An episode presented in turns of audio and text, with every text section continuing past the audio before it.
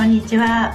レブラ君と怪しい仲間たちの時間です。本日も出演ははい、えー予備役ブルーリボンの会代表の荒木和弘と幹事長の桂木奈美とこの辺にいるであろうレブラ君です、えーそして引き続き、えー先週に引き続きましてゲスゲストは劇団野草会の石村智子さんです。よろしくお願いいたします。こんにちは石村智子です。よろしくお願いします。はい、今日はいよいよね本題といいますか、えー野草会で横田早紀江さん役に出会ったあたりから伺いたいと思うんですが、もうだいぶ前なんですよね最初に早紀江さん役を始められたのは、それが2010年だったんでですすよよねね10年以上前。そうその前からやはりその、うん。拉致問題って何だろうというのはその、劇団の中ではいろいろ話し合いはしていましたし、いつか絶対それをまとめたいなっていうのは聞いていたので、あのそうですね。やっとできたっていうのが2010年でしたあね。じゃあもう自分には早紀江さん役が来るなっていうのは結構前から分かってたというかうん。心づもりがあった感じですか？そうですね。まあ年代的にそうですね、それはあったかもしれませんし、本当にあのニュースなどでもね、あの拝見していてあのななんていうのかな。ごくごく普通のうちの母にとても似ているのでクリスチャンですし、こう近こう近しい感じは持っていたので、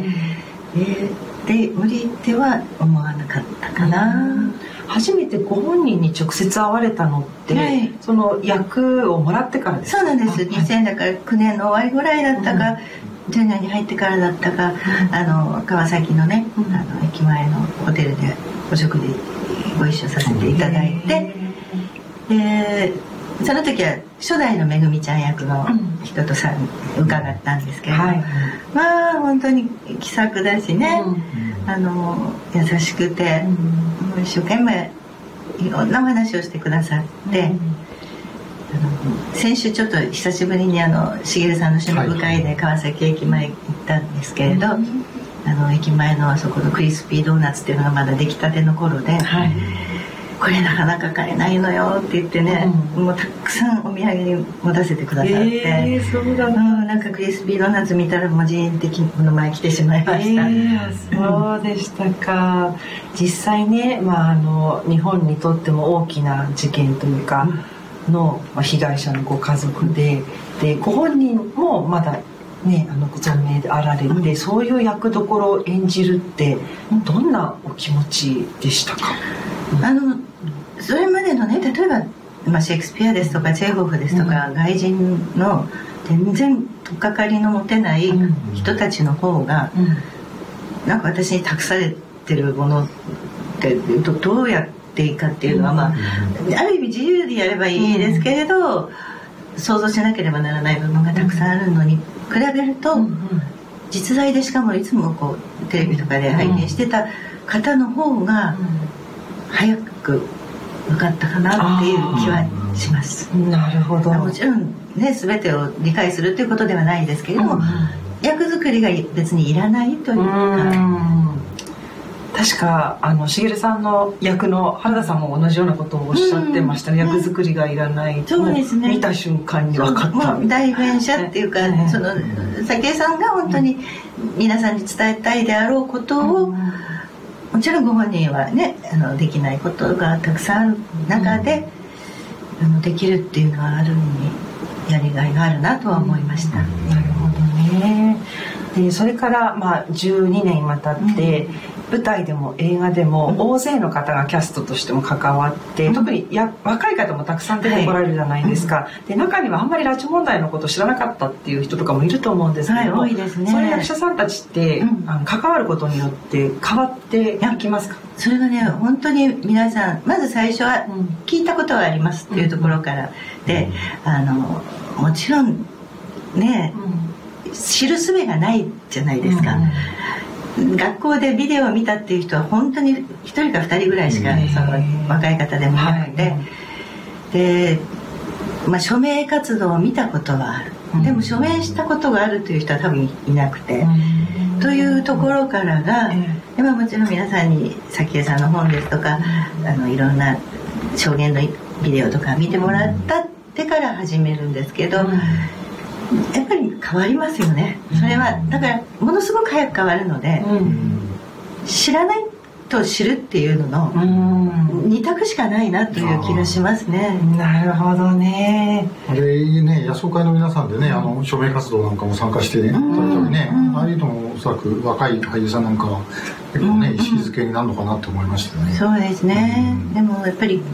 最初にやった2010年の頃の方が。立ち止まってくださる方が多くて、えそうなんですか？なんかだんだんやっぱり、こうね、薄れていってしまってるのかなっていうのは、あの感じますね。まだそういう中で昨年ね映画「めぐみゆの誓いが」あの公開されて多くの方に見ていただいたまだあのいろんな形で見続けて、見続けているっていうか初めて見るっていう方が日々大勢おられるっていう状況だと思うんですが、はい、映画の役割っていうのはどんなふうにお感じになっておられますか、うん、やはり圧倒的に人数が違うということと、うん、あのもちろんね舞台の方が、うん、なんていうのかな緊迫感は伝わるといえば、その見た中学生たちの衝撃というのは、まあ、舞台自体も初めて見る方が多いから、もうその受ける圧っていうのは多分舞台の方が大きいのかなとは思いつつ、えー、っと普段外に出られない方とかこれから DVD 化もされるそうなので、あのこう今も上映会のようにねどこへでも持っていけるっていうあの人数を増やすということに関してはすごく大きなツールだなってあの実感してます。そうですよね。荒木さんいかがですか、はい、ここまで伺って。はい、あのね映画私もまあもうまあ何度も何度も、えー、見てるんですけども、うん、まあその時ねいつもまあそのあの後で解説とかね、うん、する時に言うんだけどもあの映画の中に出てくる場面って私がリアルでいた場面というのがいくつも。あって、まあ、特にあの一番印象が残っているのはあの、まあ、冒頭の場面ですよねうん、ね娘さん亡くなっておられますね、まあ、あの時私は後ろにこう立ってたので、まあ、あのこうね映画見るとこうフラッシュバックしてしまって、なかなかこうあの作品としての中にちょっと入っていきにくい部分が、えー、ちょっとあるんですよね。でその後のあの記者会見であのまあ早紀江さんまあ茂さんが話がもうね続かなくなっちゃって、で早紀江さんがあのママイクを持ってたのはこれ本当にねあの、えー、あの時まああの時は私後ろに、えー、やっぱりいたんだけども、まあなんていうのかな後で改めて聞き直してみてもあの映画見ててもそうなんだけども、うん、なんとなくこう最初はねあの時あのお話の中で、えー、まあなんかもうなくなっちゃったのかなっていう思いで話をしながら、途中からね、うん、あのもうこんなこと許せないっていうふうにこう変わっていく、まあ非常になんかこう素晴らしいあの演技をされてるんだけども、そこのところってまあちょっとこうある意味神様が乗り移ったみたいなね、なんかそんなものをねあのあの映画見てると改めて本当に思い出しますよね。あのシーンはいかがでしたか？そうなんで最初の頃は、あの何回もあのビデオを見ていたので、あのニュースの。なんかあれに引っ張られている感じがあのあれをなんか再現しなければいけないのかなって、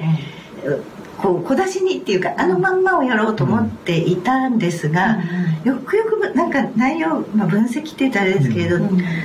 全然最初と最後違うっていうことが、あの分かると、それをあの早紀江さんはもうあの頃必死でおっしゃったからもう。見てる方にはどこで変わったかっていうのが分からないような形だったんですけれど、あこれこのままやってしまうとなんか流れてしまうなと思って、まあ、まあ、それがだからきっと伝えるものの仕事としてここまではこうだったんだけどでもやっぱりっていう思いがここであってっていう、まあ、ちょっと説明になってしまうかもしれないですが。あのどんどんその変化を大きくしなるほど。しなければなっていうのは、ね、あの途中で思いましただから多分初演の頃よりもだんだん大きな揺れ幅になっているのではないかなと。なるほど、ね、ちなみにねあのあんまり関係ないんですけどね、あのリアルのあの場面ね、記者会見の場面ってあれ後ろにあの拉致議連の議員さんたちがごずらっと並んでるでしょ、うん、あれね後でよく見ると分かるんだけど、うんあの今どっかの東京都知事になってる方はねあの時拉致議連のあの副会長なんですけど最初はね、最初端の方にいたのに、会見の途中でだんだんだんだん気が付くと真ん中に立ってる。えー、ということがございました。あの後でまたですね、あの見ていただけたらわかりますけど、それも貴重な仕事でもいい話です。いやでも。話は尽きないんですが、はい、そろそろ時間ですので、じゃあ最後にとも子さんに、はい、今あの視聴者の皆さん、国民の皆さんにこれを知ってほしいっていうのはどんなことでしょうか？伝えたいということ、ね、あの、まあ、皆さんおっしゃってることなんですけれども、うん、自分のこととして捉えてくださいという早紀江さんのね、うん、あの叫びにも似た思いを何人の人が一緒に共有できて、うん、それを